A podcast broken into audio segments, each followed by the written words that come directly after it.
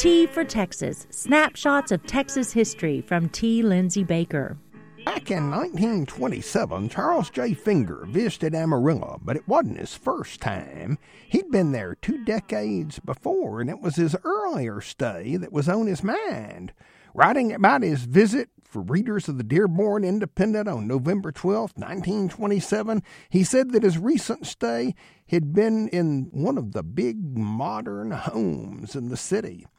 From the big house, Finger was able to look out onto the bustling commercial streets of the city, which already was prospering from the money pouring in from the newly discovered Panhandle oil field. I had a view of big modern buildings, he said, of well paved and brilliant lighted streets, of a fine hotel. But this wasn't the Amarillo that occupied his thoughts. It was the one he'd known two decades before when he'd ridden a horse into the town, almost starved to death, he was so hungry.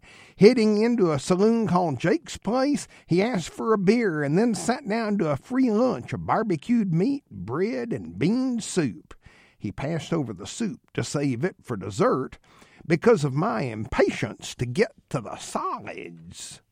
Though Finger enjoyed the luxury of the new surroundings, one can't help but wonder whether he might have preferred to go back 20 years in time to the barbecue bread and bean soup that was offered at Jake's place.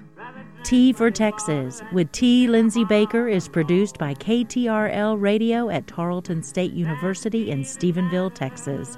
More information at tfortexas.org.